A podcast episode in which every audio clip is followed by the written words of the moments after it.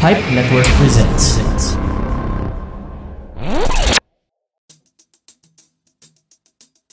Hey folks, my name is Rajiv Doreswamy and I'm the host of The Rajiv Show. Check out The Rajiv Show at The Rajiv Show both on Facebook and Instagram, and new episodes will be released every Wednesdays. Cheers, folks, and stay safe.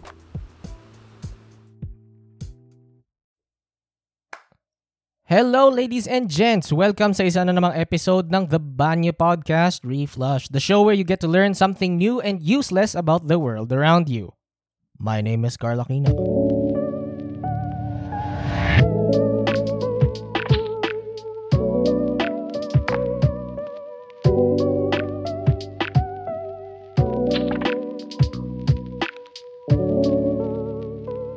Quick backstory bago tayo magsimula. Familiar naman kayo na yung dating trabaho ko ay madalas akong gumala-gala. Sa previous job ko, kung saan na-stranded ako sa Makati for quite some time, kaya hindi ako nakapag-develop ng bagong TBPR episodes. Bumibili-bili ako ng mga kung ano-ano mga pyesa. Tagabili ako doon. So, dahil sa nature ng trabaho ko, kailangan kong gumala-gala.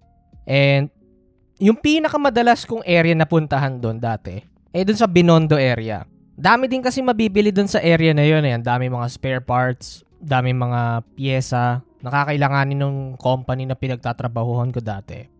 Pero, tuwing nandun ako sa Chinatown area na yon, I think ang pinaka-paborito ko na talaga ay yung Escolta Street mismo. Sure, hindi ako madalas doon talaga. Pero every time napapadaan ako doon, it, it feels special to me. I'm not sure why. Meron lang dung parang old-timey, hipstery charm. I guess yun yung parang pinaka ma-explain ko doon. May mga tambayan kasi din doon na mukhang masaya. Yung mga mga unconventional shops or whatever. Basta, and it, it teams, it booms of life and culture kahit na medyo dilapidated na yung area na yun at hindi masyadong maintained. So, with that in mind, ladies and gents, ang pag-uusapan natin ay yung tungkol sa maikling kalsada na yon. Maikling kalsada to pero punong-puno ng history and culture na pwede nating ano, pwede nating ma-share, pwede nating malaman ngayon. So, if by some reason hindi mo alam kung ano ang pinagsasabi kong Escolta Street na to. Itong Escolta kasi, isang maiksing kalsada sa kalagitnaan, smack dab in the middle of the heart of Old Manila. Sa sa research ko, it's actually just 1.159 kilometers. So, lagpas lang ng konting isang kilometro. Pwede mong lakarin ng pabalik-balik. Isang lakaran lang yun. Pero, ano, it's it's a historic location talaga. It's it's a place where you can find a lot of old skyscrapers and I'm using the term loosely kasi yung term na skyscraper dati ay parang 3 or 4 sto- 3 or 4 floors lang. Skyscraper na yon kasi iba yung ano nun eh. Iba yung technology pa ng pag-construct ng mga buildings nung kapanahunan ng mga lolo nyo. I mean, yung tawag din dito sa Escolta na to ay Calle de la Escolta. Ito yung Spanish name niya. Ito na yung siguro yung isa sa mga pinakamatatandang kalsada sa buong Manila. Sa buong Manila, City of Manila. It was created probably sometime around 1594. Mga 1590s-ish yung ano yun. Ngayon, ang pangalang escolta ay dinerive mula sa Spanish term na escoltar, meaning to escort. Yun yung parang ano, yung history ng name niya. Originally, tahimik lang na kalsada to. Hindi masyadong punong-puno ng active ng business, hindi masyadong ano, parang residential lang ata din to dati. Basta tahimik ang kalsadang to and slowly but surely it grew into a business hub. Originally, ang tambay dito ay mga Chinese merchants. Kasi nung panahon ng mga Spanyol, bawal kasi pumasok ang mga Pilipino at mga Incheck doon sa Intramuros. Yung Intramuros, yan dati yung parang head ng government. Nandyan din yung ano, business and commerce, yung mga mayayaman na mga mayayaman na mestizo at mga Espanyol lang ang pwedeng pumasok sa Intramuros. Kung Pinoy ka, bawal ka diyan. Dito ka lang sa labas ng sa ng labas ng mga pader ng Intramuros. yung mga hindi pinalad na pumasok ng Intramuros ay nag-congregate sa ibang area na lang. And parang nag, uh, for some reason, napagtripan nilang mag-focus sa eskolta mismo. At uh, yung mga merchants and business people na na nandun, na mga in-check, mga, mga business na ginagawa nila, galing yon sa galleon trade na nangyayari sa Pilipinas at sa ano sa ibang bansa. It's the ano yan? It's the Manila Acapulco galleon trade if you want to be more specific. And soon enough, itong maliit na kalsadang to ay naging business hub na rin, especially during the late 19th century. Kahit saan ka tumingin, puro mga kal- mga tindahan, mga kainan, puro may mga nagbibenta ng kung ano-ano, kaliwat kanan, ang daming business dito.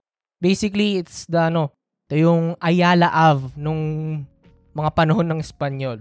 And maliban doon, it's basically like an older version of BGC. It's like an older BGC. Kasi dito pumupunta kahit na nung mga tao, pumupunta sila dito para maghanap ng kanilang mga shotties. Dito rin sila naghahanap ng mga Ramona flowers nila. Basically, Cubao Expo din to. Ang daming mga, ang dami kong pwedeng gamitin parang uh, symbolism, parang similarity sa current na pinupuntahan ng mga tao ngayon. So sobrang kasikatan ng Escolta, na-reference din to ni Jose Rizal sa mga libro niya na No Limitangere at El Filibusterismo. May dalawang short references siya sa dalawang librong yon. Nung natapos yung rule ng Spanish, dumating naman yung mga Americans, 'di ba? Nung pagdating ng mga Amerikano sa American occupation nila, nagkaroon pa ng mas mabilis na growth and development itong kalsadang to, itong Escolta. Isa sa mga iconic na businesses na lumago sa Escolta ay isang ice cream shop na tinatawag na Clark's. Itong Clark's to, it's actually the very very first ice cream parlor na tinayo dito sa Pilipinas. Unang siyang operation, ang unang year ng operation niya ay nung 1908. As far as I can as far as I can tell, 1908 ang pang pinaka starting point ng Clark's Ice Cream Parlor na to. Itong Clark's na to, it was started by this guy named Metcalf Clark. Clark yung last name niya. He also goes by Met sa mga mga repa pips niya. Ang tindahang to, nagbenta siya ng ice cream and yung sa second floor ng ng business niya, ginagawa niya tong living quarters para sa mga American soldiers. Itong mga sundalo na to, pwede sila magrenta ng room tapos matutulog sila doon overnight. So basically, parang multi-purpose ang business na to. Tong, tong na to, originally, sinimulan to ni Metcalf, ni Met. Kasi napansin niya na yung mga Amerikanong sundalo dito, mga GIs na to, hindi nila matiis yung puta ng init ng Pilipinas like the fucking weaklings that they are. Oh, hindi nila matiis ang init ng Pilipinas kaya napag napag-isipan niya na, hey, might as well tayo tayo ng ng ice cream shop dito. Wala pa namang ice cream shop sa bansang to. Might as well be pioneer. Parang ganyan. Besides ice cream, nagbebenta rin ang Clarks ng mga tinapay, mga kape, and isa tinapay nila, they actually use state-of-the-art bread making machines and methods sobrang revolutionary to at the time. Kaya malalaman mo kung sobrang ganda, sobrang linis ng quality ng mga tinapay nila to. One point, may mga nagsasabi din daw na sa sobrang linis ng tindahan to, sa sobrang linis ng operation, sa sobrang linis ng pagkakagawa ng mga tinapay, sobrang sarap ng tinapay na to, you could sit down on the floor and eat your bread in peace. Walang problema sa'yo. Ganun daw siya kalinis. Holy fucking shit. I wish we had that level of sanitation. I mean, sure, meron tayo mas matinong sanitation, pero uh, you get the idea. Ang magaling din dito ay hindi lang mga Amerikano nagtatrabaho dito. They actually went out of their way to hire cert- uh, Filipinos, pero supervise sila ng mga American staff. Pero tinetrain nila ang mga Pilipinong ito. They gave uh, they gave these Filipino Filipino workers an opportunity to earn honest money. Instead na kung ano man gawin nila sa labas. Parang ganon. Besides dito sa ice cream parlor na to, itong Escolta din ang kinoconsider na parang birthplace ng mga high-rise buildings and skyscrapers tulad ng sinabi ko kanina. Maraming mga iconic buildings along Escolta but for the sake of brevity, tatlo lang ang kinuha ko dito. Itong tatlong to, Ito parang pinaka-tumatak sa akin na mga buildings. Unahin natin ang First United Building. Galing, no? Originally, ang pangalan nito ay Perez Samanillo Building. Ito ay isang Art Deco designed na building na kinumpleto noong 1928. And at one point in our history, ito dati ang pinakamatangkad na building sa buong Pilipinas. So ano ba ang claim to fame ng First United Building na to? Itong building na to kasi, dati nandito makikita ang Berg Department Store. Ito yung isang napaka-prolific na department store sa Pilipinas na in-establish noong 1930s. Basically, ito yung parang SM nila. Ngayon, itong First United Building na to, it was designed actually by Juan Luna's actual son na si Andres Luna de San Pedro. Medyo may pinanggagalingan ang history ng gumawa ng building na to. So, yeah, you know that it's a good looking building. Ang next sa listahan natin ay ang Regina Building. Originally, ang pangalan nito ay Rojas Building. Itong building na to, it was also designed by Andres Luna de San Pedro, yung anak ni Juan Luna. Pero ang design naman nito ay Beaux Arts style compared sa Art Deco ng First United Building. I am not I am not really familiar as to what are the differences between Beaux Arts and Art Deco. All I know is that they're aesthetically pleasing to me and that they're beautiful.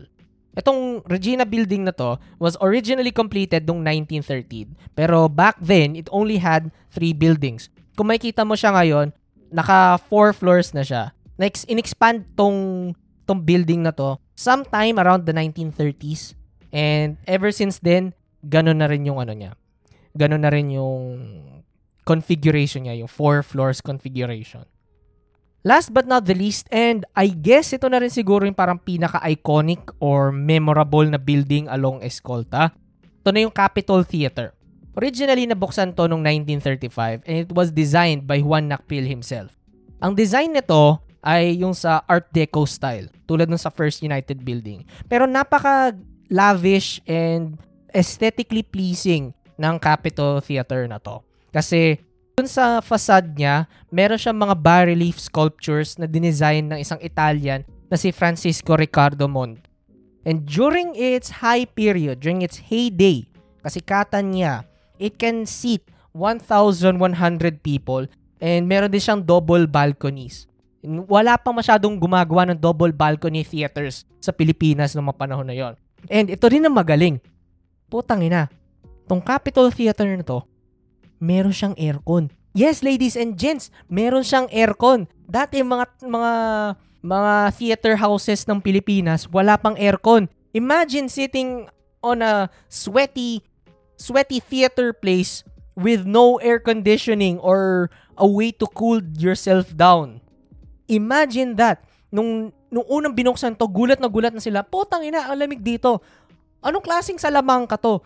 Ano yun? What the fuck? What is this? Parang gumagano ng mga tao. Napaka, napaka lavish and high class, high end, high, high society place ng Capitol Theater nun. And dahil theater to, usually ang mga pinapalabas dito ay mga plays. Pero later on with later in the 20th century, naglabas na rin sila ng mga mga movies. Dati merong mga high mga Hollywood level t- movies, mga mga top product high high production movies pero later on parang bumaba na ng quality to the point na parang mga bomba films na lang ang pinapalabas ng Capitol Theater which is quite sad if you think about it. Bumaba ng bumaba yung quality nun. Pero sadly, unfortunately ladies and gentlemen, tong Capitol Theater na to, it's no longer with us kasi Dinemolish to nung June 2020 after years of neglect and damage. Ang daming problema na ng building na to. Hindi na actually siya pina ano eh. Wala nang pumapasok sa loob ng building na yon. Kung meron man mga businesses or establishments na nandun sa Capitol Theater, parang sa labas na lang. Hindi na sila nagpapapasok. Ganun ka, ganun ka dilapidated ng building na to. And it's really sad to discover that an important piece of our history and our culture is no longer with us. We, we, ang makikita na lang sa atin, ang meron na lang sa atin ay puro mga pictures and mga memories ng mga taong dati pumupunta doon. And sure, nangyari to, pero let's not deny the fact na people tried their best. They made petitions, They protested to the local government. Sadly, wala talaga. Hindi na talaga natuloy. Plus virus kasi June 2020 to. Ngayon, bakanting lote na siya. It's only a rubble, uh, rubble, puro mga rubble na lang nandun. And I believe may mga plano para magtayo ng isang high-rise building sa kung saan nakatayo yung Capitol Theater dati. Really sad, pero what are we gonna do? Kung na-preserve lang siya ng mas maigi, we could have had more plays done in the Capitol Theater. Could have had more people get uh, more people would get to experience the being able to see this magnificent and historic building. Really, really sad if you think about it. Anyway, let's move on. Let's keep on with the episode. Itong interesting part din about ano Escolta. Ang main public transportation dito, to and from Escolta, ay isang sistema na tinatawag na Tranvia. Sadly, hindi na natin nabutan yan. Majority sa atin hindi alam kung ano yung Tranvia. Pero itong Tranvia na to, ito yung electric streetcar system na na in-install all across ano, all across the city of Manila during the early 20th century napaka-interesting nun. If you get to see, ano, may mga makikita kang old school, ah, mga vintage pictures ng, ng Manila. May nakikita ka doon na parang mga streetcars. Dati may streetcars ang Metro Manila. Meron tayong streetcars dati. Sobrang complex nun. It's actually uh, state-of-the-art streetcar system all across Asia. Dati wala pang ganyan. Look at how far we have fallen wala na ang Tranvia system na to. I believe nasira to nung World War II. More on that later. Pero sayang. Originally, itong Tranvia na to, horse-drawn siya. Bago siya naging electric powered. So, ayun. Fun trivia lang din, dito rin nagsimula yung Meralco sa Tranvia business. I believe sila yung nag-install. But I'm gonna have to verify on that. But whatever. So, nagdaan ang American occupation, nagkaroon tayo ng ano, nagkaroon tayo ng cool, hip, fun things tungkol, tulad ng mga bagong buildings and whatnot. Pero nung dumating ang mga Japanese, everything, ano, everything changed. Sure, considered pa rin na isang business hub ang, ano, ang Escolta. Dami pa rin mga businesses nangyayari dito. Pero, may mga rationing na ginagawa yung, mga, yung Japanese government may mga ninanakawan ng mga gasolina, nirarasyon yung mga pagkain, all that shit. Pero, what are we gonna do? Yun yung ano nila nun eh. They were, they were in charge at the time. And, tong sad part ng history natin, after ng World War II, dito na nagsimula yung parang downfall ng Escolta. Its original luster began to go away so, soon after World War II. I mean, not not technically soon soon, pero parang few decades later, parang 1960s. Kasi nung nung nagkaroon ng battle nung 1945, yung Battle of Manila noong 1945. Itong Escolta isa sa mga pinaka heavily damaged na areas ng ano ng Manila. And a lot of the old buildings back then na may mga mo sa ibang mga doon sa ibang mga nabanggit ko either were they were heavily damaged or totally obliterated altogether which is really sad history gone in the blink of an eye dahil dito sa ano Battle of Manila na to majority of them doon sinabi ko either destroyed heavily damaged and sure nagkaroon ng mga reconstruction projects all throughout the 1950s pero hindi niya niya nakuha ulit yung pre-war glamour and high class high class bearing shit niya. Hindi na siya ganun ka hip tulad ng dati. And soon enough, nung 1960s, paunti-unti na silang lumalabas ng ano, ng eskolta, yung mga businesses na to. Umalis na sila, pumunta na sila sa mga iba't ibang mga, lung- mga lugar sa either Makati or Ortigas until sa mga small businesses na lang ang natitira. And soon enough, bumaba ng bumaba yung quality and nagdecay ang Escolta right be- ano right before our eyes. Ganun yung parang pinaka problema ng Escolta ng panahon na yon. To the point na wala na, napabayaan na lahat. Dami ng mga basura, dami mga squatters areas, May mga saradong buildings na kasi walang nagme-maintain ng peace and order. It was really sad. However, there's still hope. Kasi, mga, buti na lang ito naabutan ko. Slowly but surely, within the past few years, actually, this small, short street known as Escolta had somewhat of a revival nagkaroon na ng interest ulit ang mga tao dito sa Escolta na to. Sure, not as much tulad ng ano, ng pre-war. Pero nagkakaroon na ng ano, paunti-unti na nagkakaroon ulit ng life. Muma, pumupunta na dito yung mga artists, mga naghahanap ng culture, mga hipsters, all that fucking shit. Ang dami nilang tin-establish na businesses dyan. Ito, yung rin, ito rin yung mga dahilan. Ito yung parang isa sa mga main na dahilan kung bakit gusto ko to. Itong Escolta. It was full of life It's full of culture, it's full of art. And an example nga dito actually is do sa First United Building. Itong First United Building na to, it actually hosts this thing or event, not sure how you can call it, known as ano, Hub Make Lab. If you're not if you're looking for art or culture in the heart of Met, in the heart of Manila, you know where to go. Dito kayo sa First United Building. I am not sponsoring them at all. I am just a fan of what they do.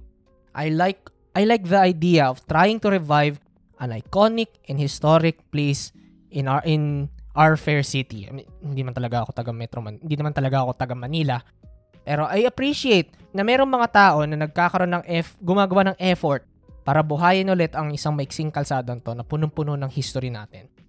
Maliban dito sa Hub Make Club na to, dito sa First United Building, meron din mga bars and coffee shops dito na pwede mong pagtambayan if you want to experience something unconventional or medyo parang trip mo lang magpaka-hipster-ish. Daming aesthetic kasi dito sa lugar na to. It's really fun to see that people are doing their best to preserve and keep this place alive. And I commend these people for what they're doing. Good job, people. Hope hopefully in future generations would see the value in this short road and the revival would continue. I'm not expecting tulad siya ng pre-war. Pero at least magkaroon pa rin ng ano, acknowledgement sa Escolta na to. I really love this place. If kung kung pwede lang sana ulit, kung kaya oh, kung trip ko lang ulit o may oras ako, I'd go back there. I'd walk around just take in the view and the history and yung napakabahong ano, napakabahong ano doon. Parang may waterway doon eh. Medyo mabaho. I'm gonna take in the smell of the rancid river adjacent to it. I mean, there's a long, there's a lot of progress, there's a lot of work to be done, but hopefully, things will be better for Escolta Street. So that's the story of Escolta Street. Hopefully, nagkaroon din kayo ng interest sa kalsada na to, do check it out. Go there kung ano yun. Madali lang naman ang commute doon. Baba ka lang ng Carriedo Station kung ga- manggagaling ka sa LRT. Lakarin mo lang yan. Kundi man, ang daming mga jeep na dumadaan sa Escolta. Pwede mong daanan yan. If you like this episode, please like, share, and subscribe to the podcast. Please like our Facebook page, facebook.com slash stories and podcasts. Meron na rin tayong Instagram, instagram.com slash stories and podcasts. Check it out as well. If you like what we do here in the show, please consider donating via GCash, PayPal, or Coffee. The links are in the description down below. Again, let me reiterate na magkakaroon tayo ng isang one-month break all throughout February para makapag-recharge. It's the anniversary month anyway. It's gonna be a yearly tradition from here on out. Hopefully, we get to see you again early March. Ayun. Meron pa tayong, napakarami pa akong nakalistang ano, napakaraming mga topics pa akong gustong pag-usapan sa palabas na to. Hopefully, you're still there with me to enjoy the ride. Lastly, mapapakinggan ang The Banyo Podcast Reflushed and The Carl Aquino Experience Requiem sa Spotify, Anchor, or sa kahit anong podcast app na ginagamit nyo. Once again, this is your host, Carl Aquino signing off. See you in March, ladies and gents. Bye-bye.